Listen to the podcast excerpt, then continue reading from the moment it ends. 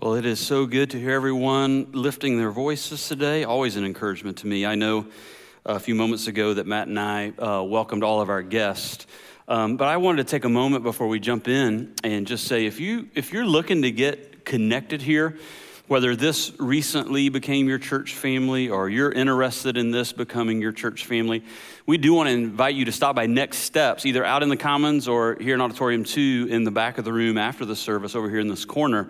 There would be some folks there that would love to chat with you and talk with you about taking your next step here at Fellowship.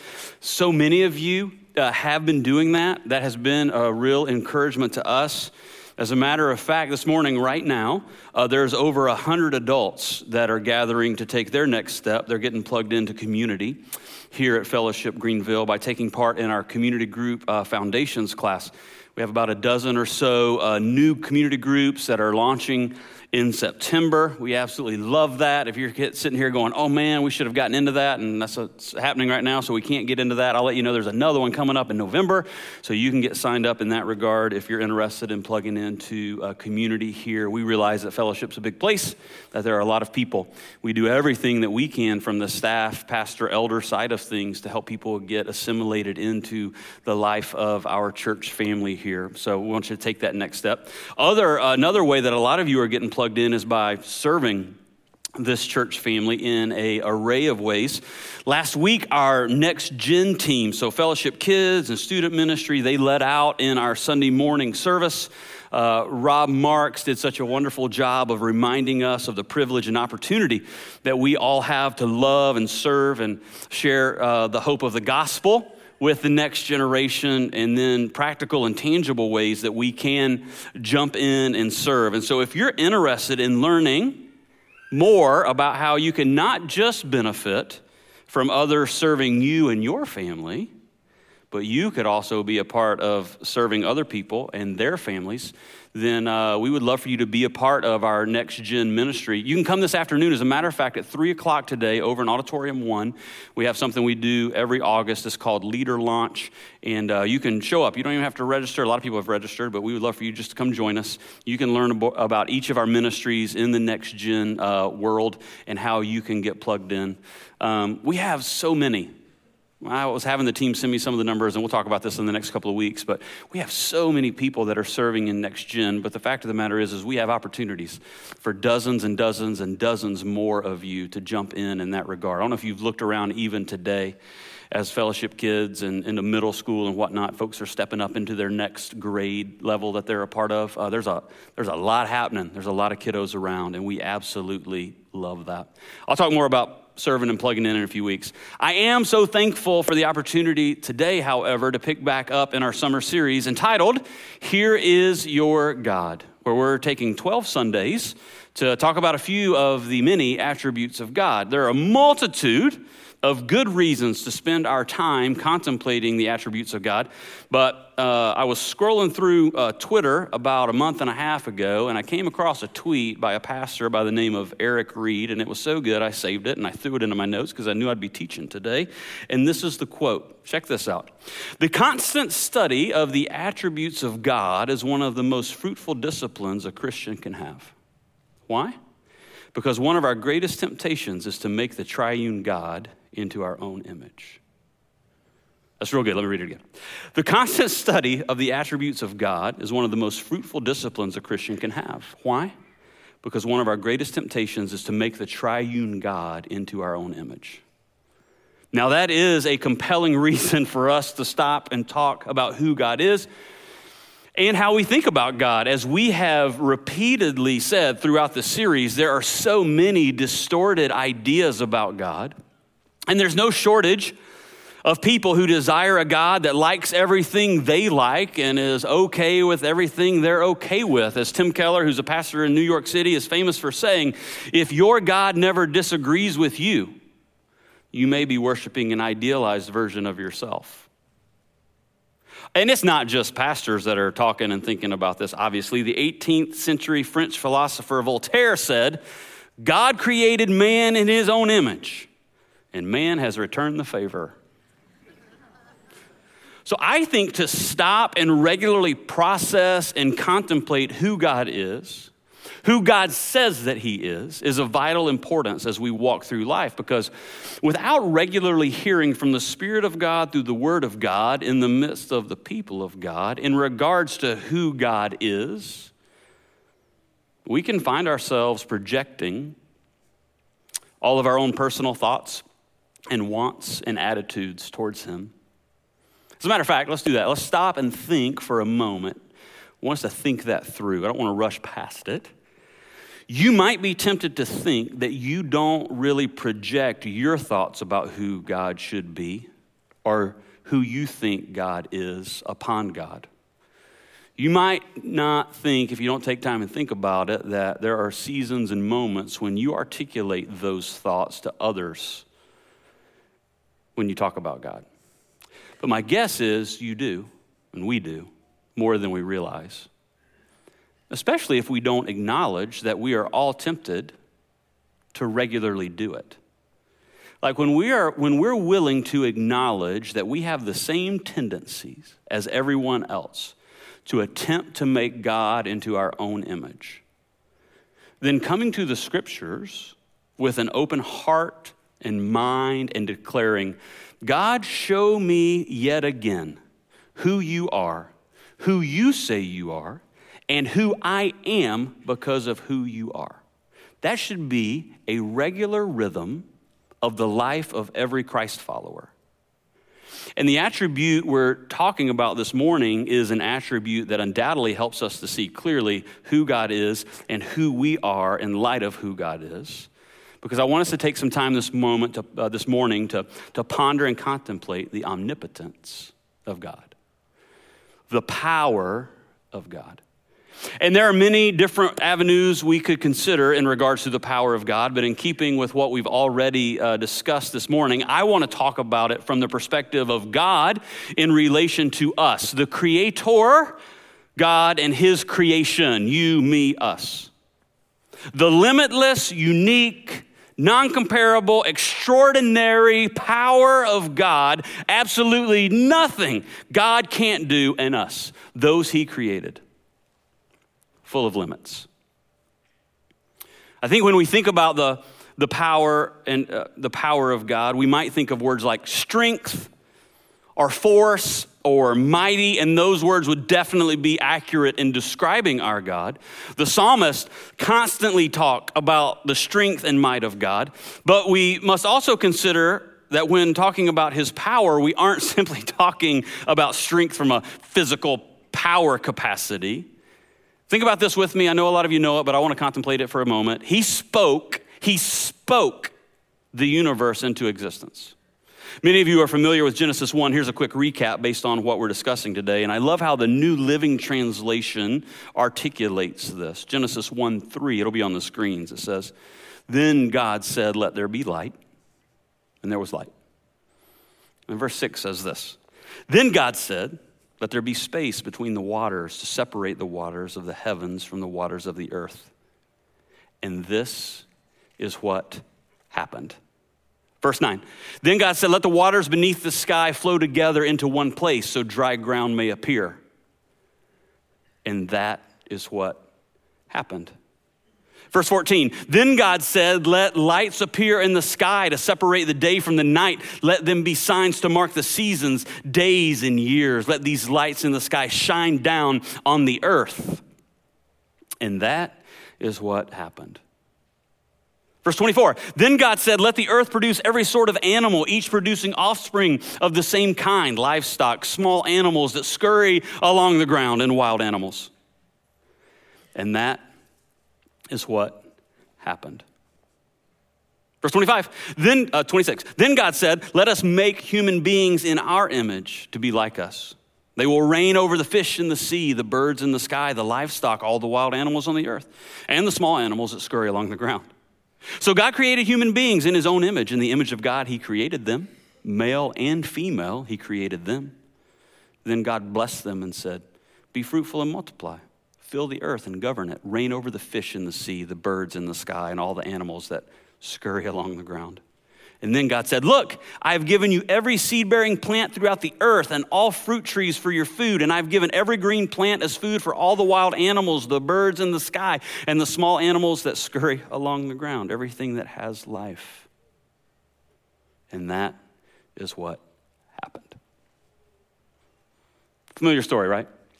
The creation account. Over and over again. Then God said, and that is what happened. Or we read it this way in Psalm 33, verse 6. It says, the Lord merely spoke and the heavens were created. He breathed the word and all the stars were born. He assigned the sea its boundaries and locked the oceans in vast reservoirs. Let the whole world fear the Lord and let everyone stand in awe of him. For when he spoke, the world began. It appeared at his command. Unless we think that this all-powerful creating is tiresome work for him, Isaiah 40 reminds us, have you never heard? Have you never understood? The Lord is the everlasting God, the creator of all the earth. He never, ever grows weak or weary. You see, he's not like you and me after a full afternoon of yard work, on a hot summer day, sitting on the porch, sweating through our shirt, reaching for a cold beverage to quench our thirst. He simply just stopped speaking when he was done. That's it. As one author wrote, by the mere exercise of his will, God produces whatever he wills. That's omnipotence. And so maybe, just maybe, you have the tendency at times, I know I do, to become desensitized or callous or unfazed at the glory of our all-powerful, omnipotent God. He spoke it all into existence from nothing.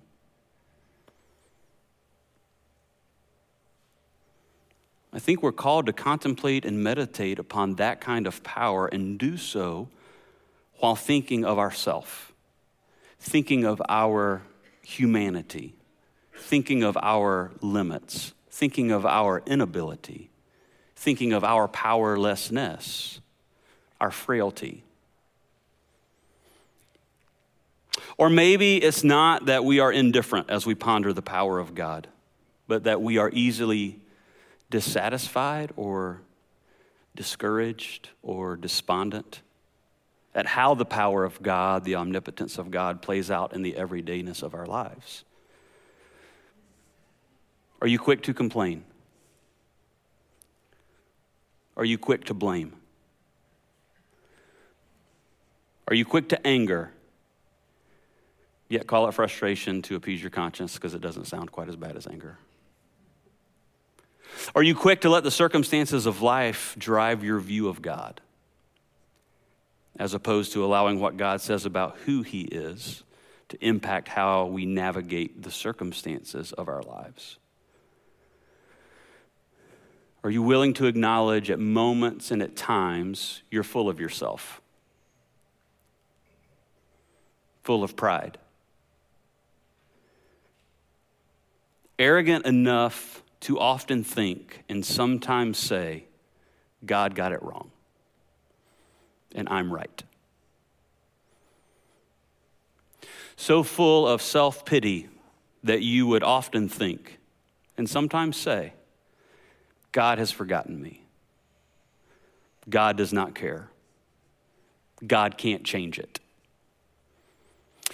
Well, in what will not be a shock to you, you and I are not the only ones to struggle with this. We aren't the only ones who regularly need the reminder of who the Creator is and who we are as the created. In the Old Testament, there's a guy by the name of Job. Many of you would be familiar with his story. If you want to, you can open your Bibles up to Job chapter 38. I'll give you a little background as you turn there. Job is known as being a man full of integrity. The scriptures actually say about him that he was blameless and upright, that he feared God and turned away from evil. How about that for how you would describe someone? And then utter devastation came upon him. He lost everything. His children die. In a moment, his possessions and his wealth are gone. And then he's afflicted with physical sores from the top of his head to the bottom of his feet. To make things even more interesting, God allowed it to happen. And Job's friends show up, and you can read more about those interactions if you want to study through the whole book. For this morning, I want to read and spend a little time in chapter 38 towards the end of the book. God speaks to Job in such a way that reminds him of the incomprehensible power of God and the rightful order of creator and created. I'm going to read this. You can follow along in your Bibles, or the verses will also be up on our screens. It says this in verse 1 of Job 38. Then the Lord answered Job from the whirlwind. Really quickly, that's not simply a tornado. That's a manifestation of God himself. It says this in verse 2, "Who is this that questions my wisdom with such ignorant words? Brace yourself like a man, because I have some questions for you, and you must answer them." Now, we'll stop just for a second here, and then I'm just going to read it all, and I'm not going to stop, and that's on purpose. God has some questions for Job to consider. But his first question here in verse 2, who is this that questions my wisdom with such ignorant words? Well, that immediately draws the line in the conversation of creator and created, of powerful and weak, of wise and ignorant. And then in verse 3, you must answer or get ready to answer. In Hebrew, that would read, gird up your loins, which is the picture of tucking a garment between your legs and into your belt for a task that's going to require a lot of effort. Maybe running or fighting in a battle or lifting something heavy. So God's saying to Job, all right, get ready. Here we go. And again, I can't teach all of Job this morning, but just side note, earlier in Job 31, Job had said, let the Almighty answer me. So that's where we've been, and now you're getting ready to see where we're headed. This is what it says in verse 4. Where were you when I laid the foundations of the earth? Tell me if you know so much. Who determined its dimensions and stretched out the surveying line? What supports its foundations, and who laid its cornerstone? As the morning stars sang together, and all of the angels shouted for joy. Who kept the sea inside its boundaries as it burst from the womb, and as I clothed it with clouds and wrapped it in thick darkness? For I locked it behind barred gates, limiting its shores. I said, this far and no farther will you come. Here your proud waves must stop. Have you ever commanded the morning to appear and caused the dawn to rise in the east? Have you made daylight spread to the ends of the earth to bring an end to the night's wickedness? As the light approaches, the earth takes shape like clay pressed beneath a seal. It is robed in brilliant colors. The light disturbs the wicked and stops the arm that is raised in violence. Have you explored the springs from which the seas come? Have you explored their depths? Do you know where the gates of death are located? Have you seen the gates of utter gloom? Do you realize the extent of the earth? Tell me about it if you know. Job. Where does light come from, and where does darkness go? Can you take each to its home? Do you know how to get there? But of course you know all of this, for you were born before it was all created. You are so very experienced. Have you visited the storehouses of the snow or seen the storehouses of hail, that I have reserved them as weapons for the time of trouble, for the day of battle and war? Where is the path to the source of light? Where is the home of the east wind? Who created a channel for the torrents of rain? Who laid out the path for the lightning? Who makes the rain fall on barren land in a desert where no one lives? Who sends rain to satisfy the parched ground and make the tender grass spring up? Does the rain have a father? Who gives birth to the dew? Who's the mother of the ice? Who gives birth to the frost from the heavens? For the water turns to ice as hard as a rock, and the surface of the water freezes. Can you direct the movement of the stars? Binding the cluster of Pleiades or loosening the cords of Orion? Can you direct the constellations through the seasons or guide the bear with her cubs across the heavens? Do you know the laws of the universe? Can you use them to regulate the earth? Can you shout to the clouds and make it rain? Can you make lightning appear and cause it to strike as you direct? Who gives intuition to the heart and instinct to the mind? Who is wise enough to count all the clouds? Who can tilt the water jars of heaven when the parched ground is dry and the soil has hardened into clods? Can you stalk prey for a lioness and satisfy the young lion's appetites as they lie in their dens or crouch in the thicket?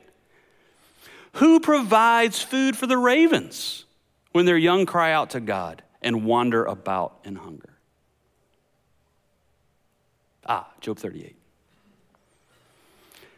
It's quite the litany of questions from God.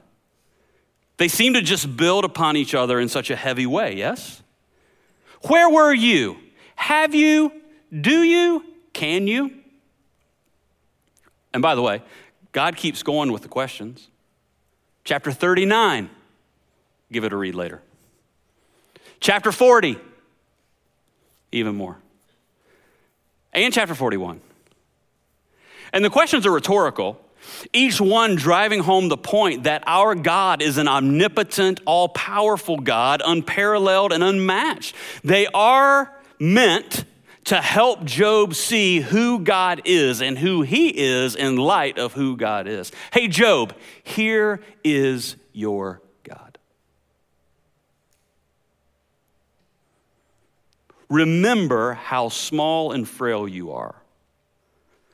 I want you to remember how much you don't know, how little you can actually do. And we see Job's response in chapter 40 and again in chapter 42. I just wanted to read these sections to you. Chapter 40, verses 1-5, after the first round of questions. In verse 1, then the Lord said to Job, do you still want to argue with the Almighty? You're God's critic. Do you have the answers? Then Job replied to the Lord, I am nothing. How could I ever find the answers? I will cover my mouth with my hand. I have said too much already. I have nothing more to say.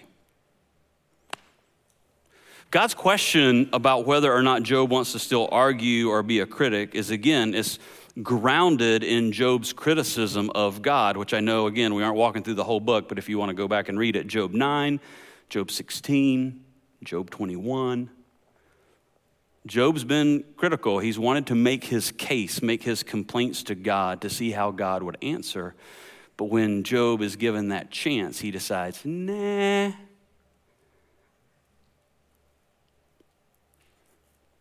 After all the questions of chapter 38 and 39, when Job says, I'm nothing, that Hebrew phrase is, I am little. To which God says, great, I got more questions for you. So chapter 40 and chapter 41, and then you come to chapter 42, and this is what it says in the first 6 verses of Job 42. Then Job replied to the Lord, I know that you can do anything and that no one can stop you. Earlier you asked, who is this that questions my wisdom with such ignorance? Well, it is I, and I was talking about things that I knew nothing about, things far too wonderful for me. You said, listen, and I will speak. I have some questions for you, and you must answer them. Well, I had only heard about you before, but now I have seen you with my own eyes. I take back everything I said, and I sit in dust and ashes to show my repentance. Job says, you're sovereign over all of it. Like after this, there is this interaction, there is the acknowledgement from the created Job to the creator, God, I'm sorry. Repentance, an acknowledgement of the power and the omnipotence and the sovereignty of God. And listen, this isn't just a conversation about the power of God in relation to creation and nature. It's all the things. We could cover a lot of different ones this morning. You want to go kings and kingdoms?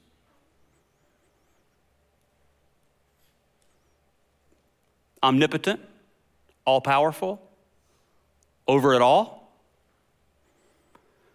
The Most High is ruler over the realm of mankind and bestows it on whom he wishes, Daniel 4. For not from the east, nor from the west, nor from the desert comes exaltation, but God is the judge. He puts down one, he exalts the other. Psalm 75. The king's heart, the leader's heart, is like channels of water in the hand of the Lord. He turns it wherever he wishes. Proverbs 21.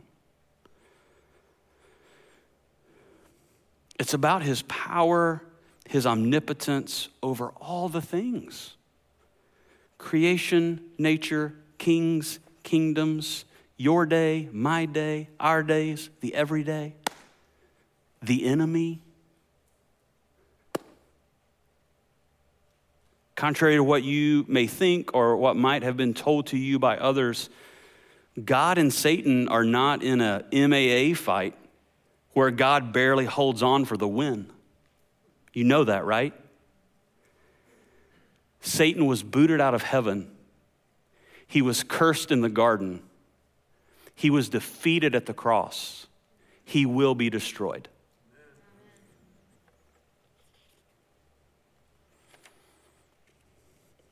And it is there, the cross and the empty tomb, where the power of God really does change everything. As author Paul Tripp says, Christianity is a resurrection religion. God's grace is a resurrection power. I love that. You see, it's not just that he is creator, he is that. But what's so unbelievable to me is that he's also recreated us because of the resurrection of Jesus. Equally awe-inspiring. I mean, you want to talk about ultimate power? Think about the resurrection of Jesus Christ. In the book, Do You Believe?, the author says this, Jesus was in the tomb long enough to be certifiably dead. Rising again after death meant that the synapses in the brain suddenly began to fire. Electric charges fired through his nervous system. The muscles in his heart started to pump. Fresh blood coursed through his veins. His muscles suddenly became soft and flexible. His organs turned on and functioned in symmetry with one another. His eyes became moist and able to focus. He suddenly could breathe and smell and taste and feel. His balance and orientation returned. His ability to relate and communicate instantly turned on. This is a limited summary of everything that had to happen all at once for Jesus to be able to get up, fold his grave clothes, and walk out of the tomb. Here is what it means to be almighty. No effort was required for Christ to rise again. That is omnipotent. That is power. That's resurrection power.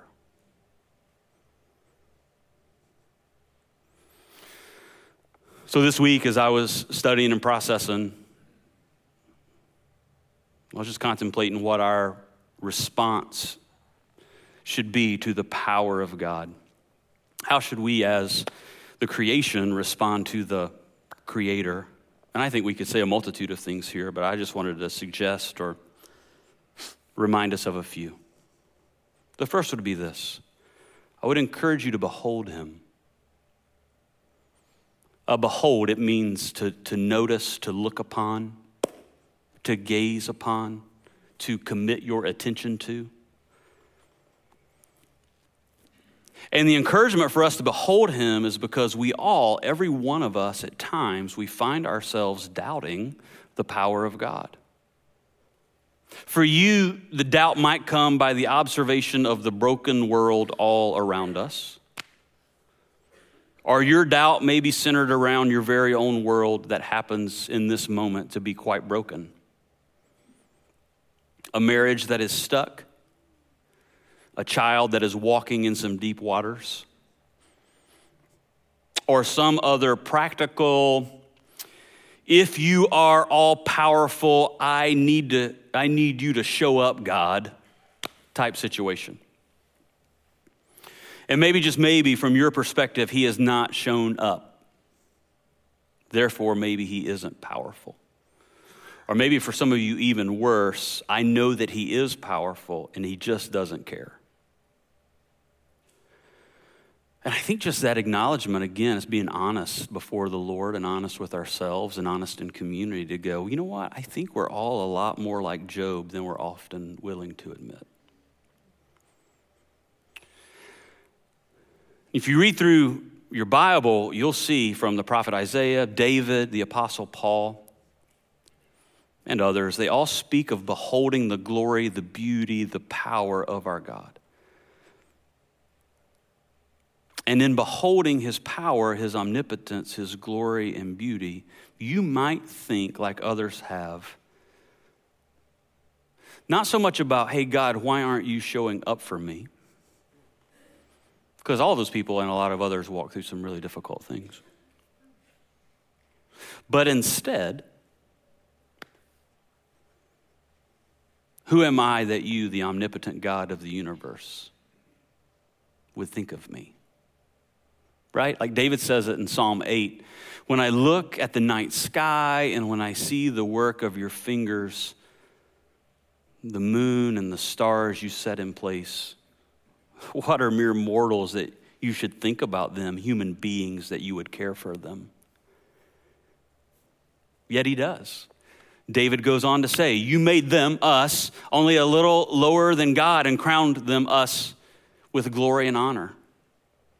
What does practical beholding look like for you? I think this is a piece of it.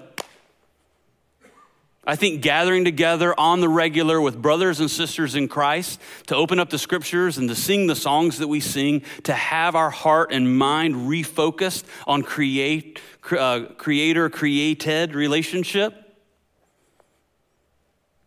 is really, really important. I would also say, if you were willing to acknowledge it, maybe even something like this, even the gathering together on a regular basis. Maybe this for you has just been something you go through the motions on. This Sunday is what we do. Get in the car.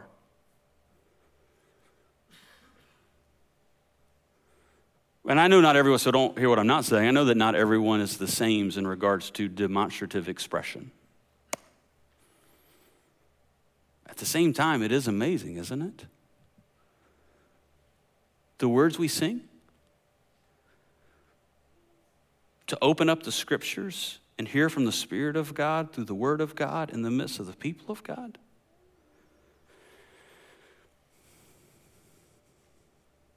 Maybe it is in creation. I know we were talking about golf to kick off the service this morning. We were making some jokes. But for me,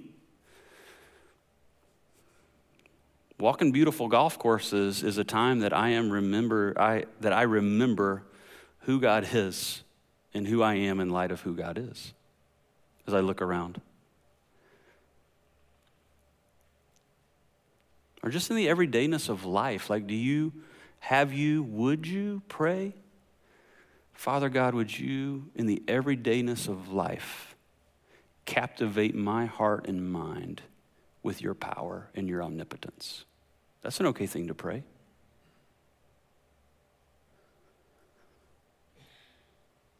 And what do you see and hear and observe when that becomes a regular rhythm of your prayer life? I don't know. Or what it would be for you. For me, it was waking up in the middle of the night last night when those thunderstorms rolled through, knowing that I was teaching on this today. Just driving to downtown Greenville, down 385 and going under Haywood Road and cresting the hill, and just all you can see is what? The mountains.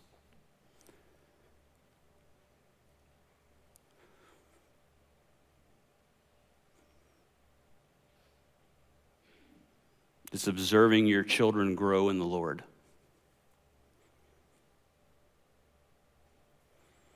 Behold the power of God.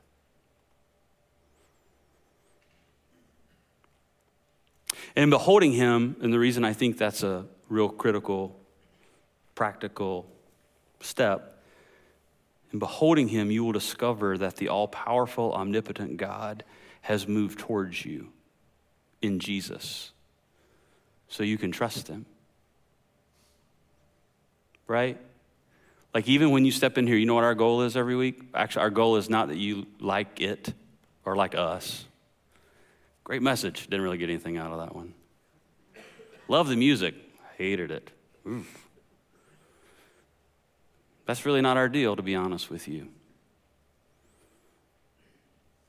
We want to behold him, and we want to be reminded of Jesus. We want to see Jesus. That's it for us. Because in seeing Jesus, you'll be reminded that you can trust him. I mean, I know I read Job 38, and it sounded even kind of, it was kind of harsh, wasn't it? It's like, man, I feel like my dad had similar conversations with me back in the day.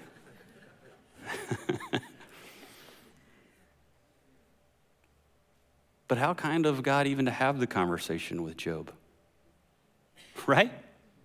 Wasn't this super kind and gracious? Sure it was. Gird up your loins, boy. I got some things to say to you. But it was very kind of him.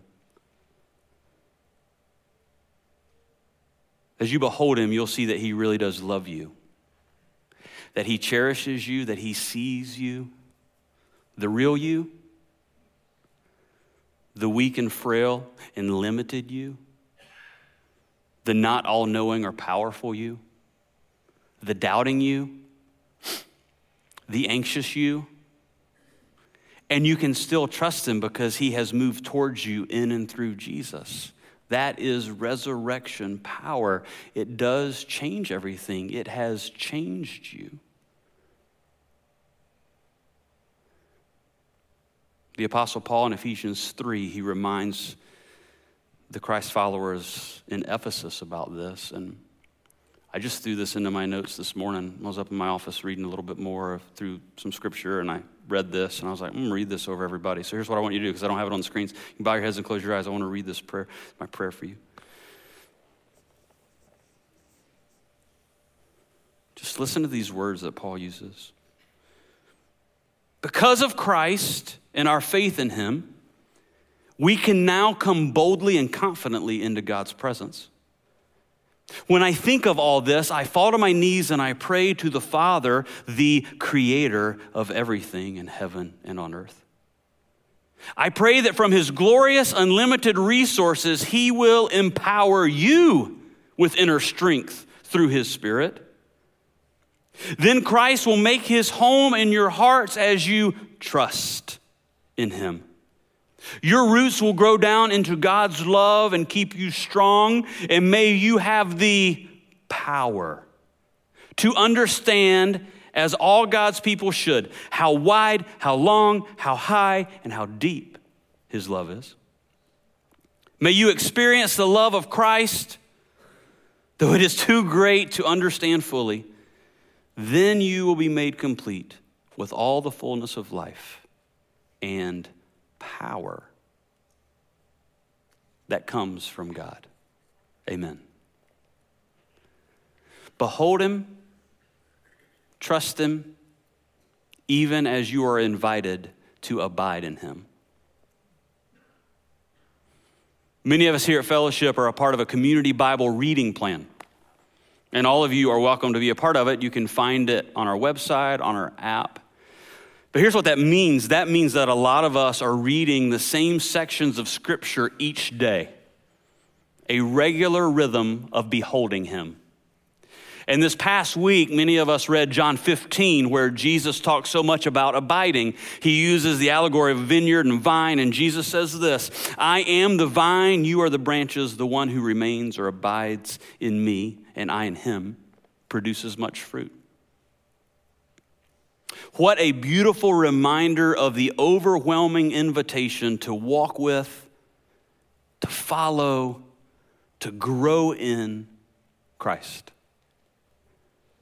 God is all-powerful, omnipotent, creator, sustainer, ruler over all, yet says, I want relationship with you. You can trust me. Come abide in me. Now, you might be asking, Jason, why does it seem to be a challenge for us to live in the invitation to behold and trust and abide? And I believe it's because we as the creation of the Creator often struggle with what humanity has always struggled with. There are two lies that have been around from the very beginning.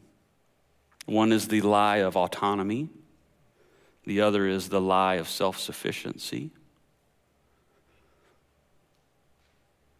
Those are the mottos of the culture that you and your family and your kids swim in 24/7. Autonomy says that your life belongs to you, it's all about you, so whatever you want, whenever you want, however you want it. The other, self-sufficiency, says you're strong enough and powerful enough and smart enough to do it all, whatever it is you're doing. I would love to tell you that you don't find that kind of thought in the evangelical church in America, but I'd be lying to you.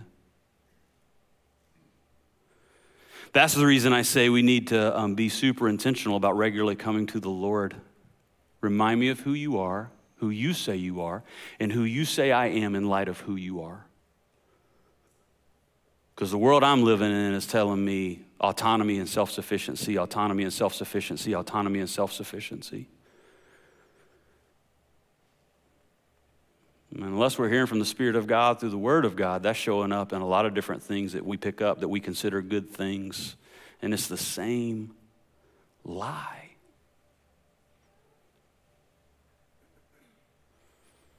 And those lies fly in the face of our omnipotent God. And they are in every way the exact opposite of beholding, trusting, and abiding. Lord, I got nothing except for you. Flies in the face of what we hear all the time, which is, be whatever you want to be. You're strong enough to do whatever it is you want to do.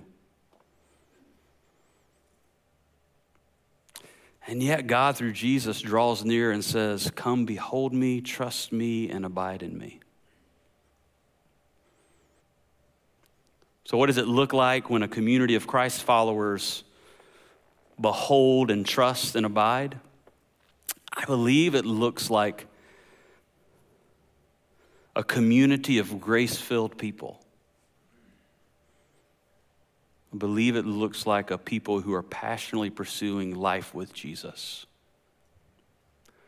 A group of people who are pursuing mission with Jesus.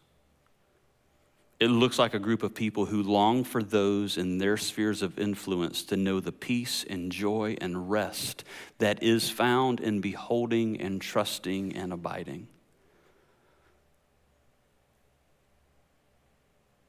Beholding, trusting, and abiding in the one that holds it all together. For he alone created it and sustains it for his glory and for his purposes. So Fellowship Greenville, here is your God. He is all-powerful. He is omnipotent and moves towards you, inviting you to behold him, trust him, and abide in him. And I've yet to find anything that is a sweeter invitation than that.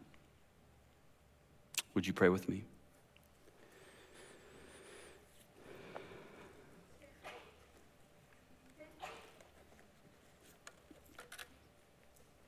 Father God, for the opportunity to gather today,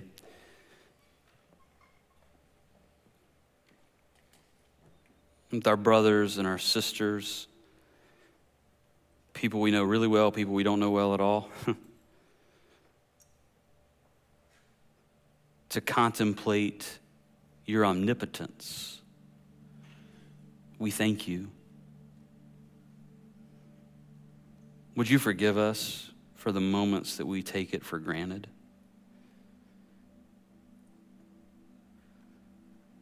The moments and seasons of life when we actually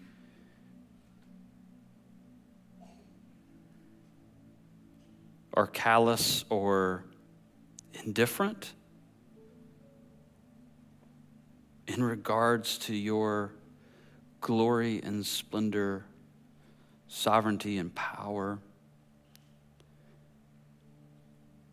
Would you be so kind as to show us just to be honest with ourselves and before you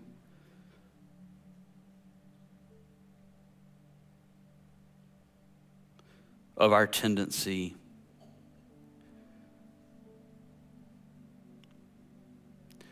not to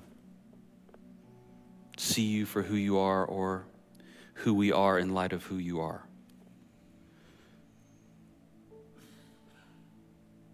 Meet us in our doubts.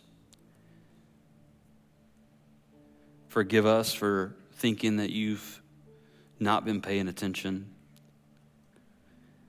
that you've walked away or turned away or disregarded our state.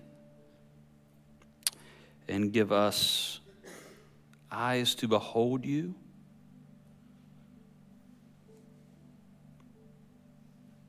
hearts to trust you,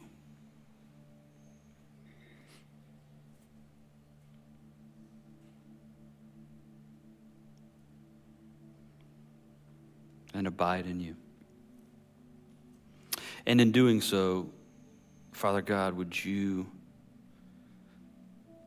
draw people to yourself because they observe and see there's something different about how we're navigating the things that we're navigating. That they would come to know you and then link arms with a community of grace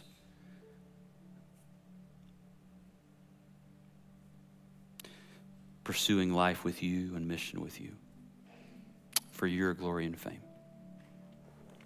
Amen.